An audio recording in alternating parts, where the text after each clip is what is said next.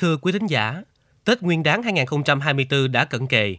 Như thường lệ, đây là thời điểm người người, nhà nhà tất bật hoàn thành các phần việc còn lại trong năm để chuẩn bị đón Tết xung vầy.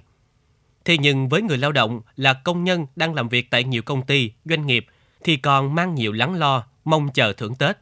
Bởi ai cũng biết năm 2023 là một năm đầy thách thức khi số lượng đơn hàng tại các doanh nghiệp giảm mạnh và vì thế chuyện thưởng Tết hay lương tháng 13 năm nay cũng chẳng mấy khả quan. Liên quan đến vấn đề này, chuyên mục góc nhìn miền Tây mời quý thính giả theo dõi nội dung chi tiết qua phóng sự Công nhân chờ thưởng Tết.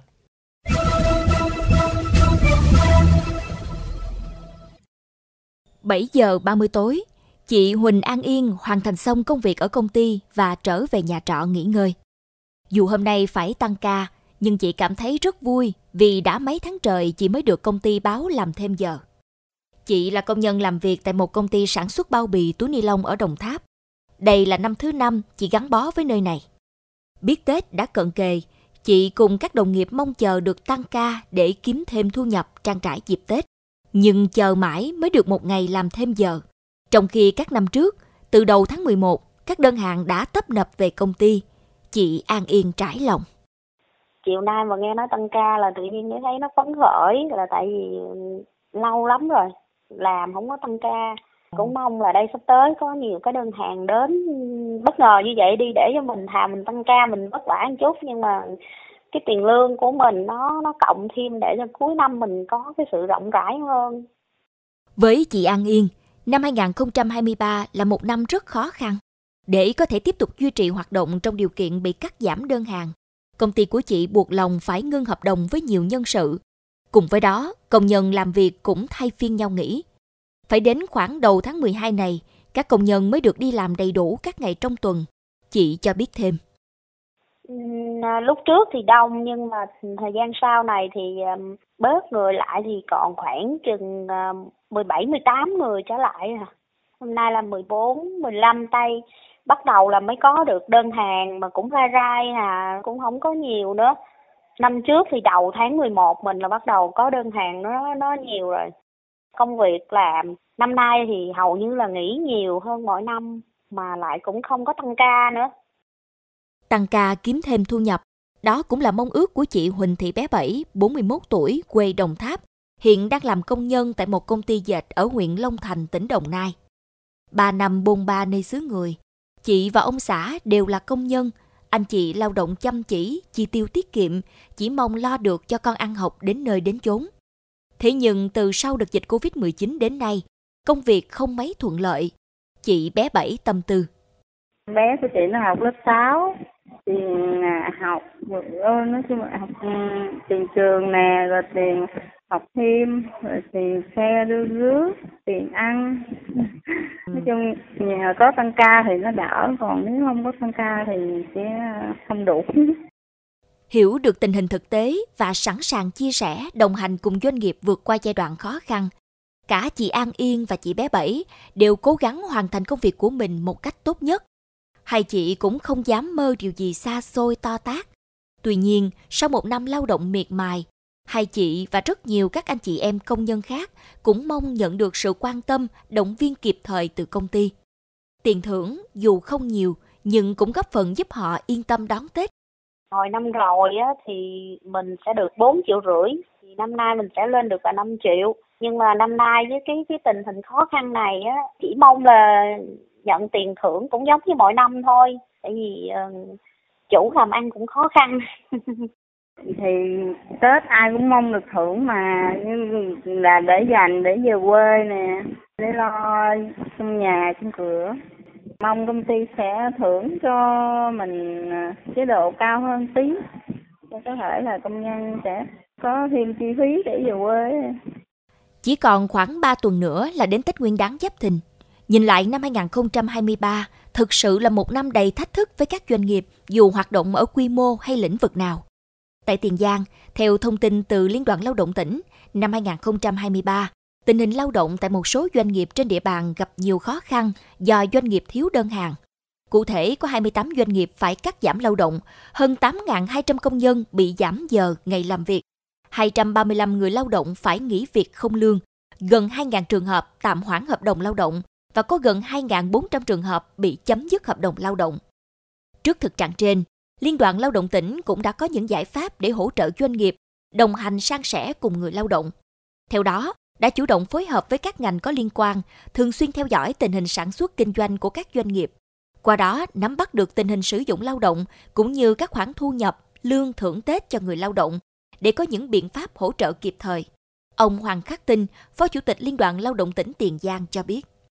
Bên cạnh việc tuyên truyền vận động người lao động an tâm lao động, sản xuất, chia sẻ khó khăn với doanh nghiệp, cùng doanh nghiệp vượt qua khó khăn, giới thiệu việc làm mới cho 3.110 lượt lao động, đã có 1.665 lao động có được việc làm ổn định.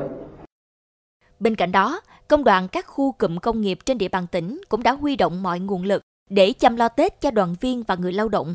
Cụ thể là ra soát lại danh sách đoàn viên người lao động có hoàn cảnh khó khăn để hỗ trợ theo chính sách của Liên đoàn Lao động tỉnh và của Tổng Liên đoàn Lao động Việt Nam. Nói về các chính sách hỗ trợ, ông Đặng Văn Chiến, Chủ tịch Công đoàn các khu công nghiệp tỉnh chia sẻ. Đến thời điểm này là chúng tôi tổng hợp được là có tổng cộng là 605 đoàn viên là đủ điều kiện để thực hiện công tác chăm lo thăm hỏi đúng theo quy định các cái tiêu ờ, chí mà đề ra. Ngoài ra thì là thực hiện ờ, các cái kế hoạch của ờ, chủ trương của tổng liên đoàn và là cái phân bổ của tỉnh thì chúng tôi cũng có cái là triển khai cho các công đoàn cơ sở để rà soát các đối tượng đoàn viên là tham gia cái chương trình là chợ Tết công đoàn thông qua cái sàn giao dịch điện tử thương mại thì cái này là có tổng cộng là khoảng 506 đoàn viên tham gia cái này. Về phía các đơn vị sử dụng lao động, đến thời điểm này, các doanh nghiệp cơ bản đã có các phương án thưởng Tết cụ thể. Nhìn chung, sau một năm nhiều thách thức, gam màu ảm đạm bao trùm phần lớn bức tranh thưởng Tết. Tuy nhiên, đâu đó vẫn có những màu sáng nổi bật. Theo Tổng Liên đoàn Lao động Việt Nam, mức thưởng Tết được ghi nhận cao nhất năm nay là hơn 2 tỷ đồng một người, còn mức thưởng thấp nhất là 300.000 đồng một người.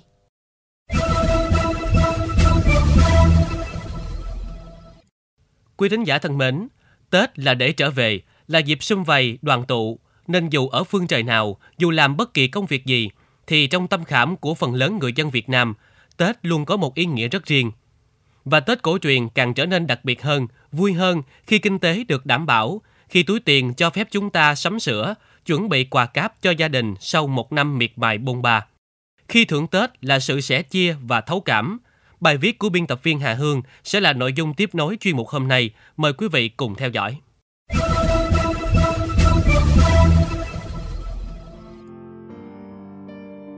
Có dịp trò chuyện, lắng nghe những phút trải lòng của các anh chị công nhân, mới hiểu họ trăn trở như thế nào mỗi năm Tết đến xuân về lao động để có thu nhập nuôi sống bản thân, dành dụm để phát triển sự nghiệp.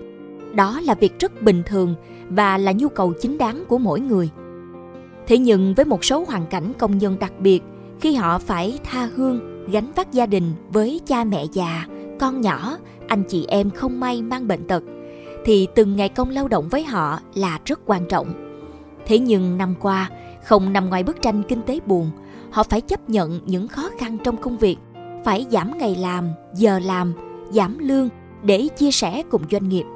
Với nhiều người, thời điểm này còn được đi làm đã là điều may mắn dù có khi ngày làm ngày nghỉ.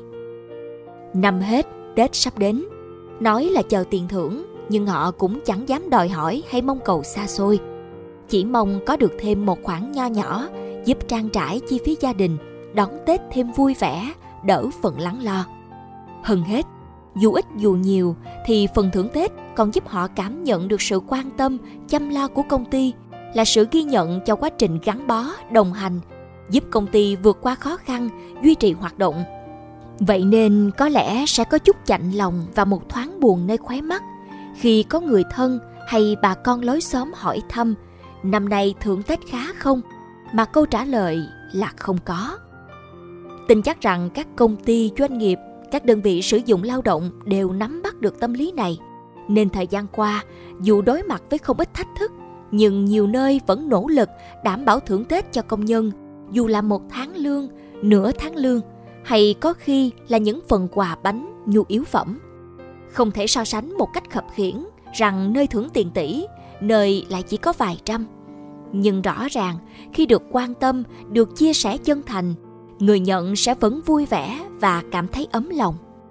Ở góc độ quản lý, việc quan tâm, động viên kịp thời còn là cách để giữ chân người lao động, giúp họ an tâm cống hiến và có niềm tin về một năm mới nhiều thắng lợi.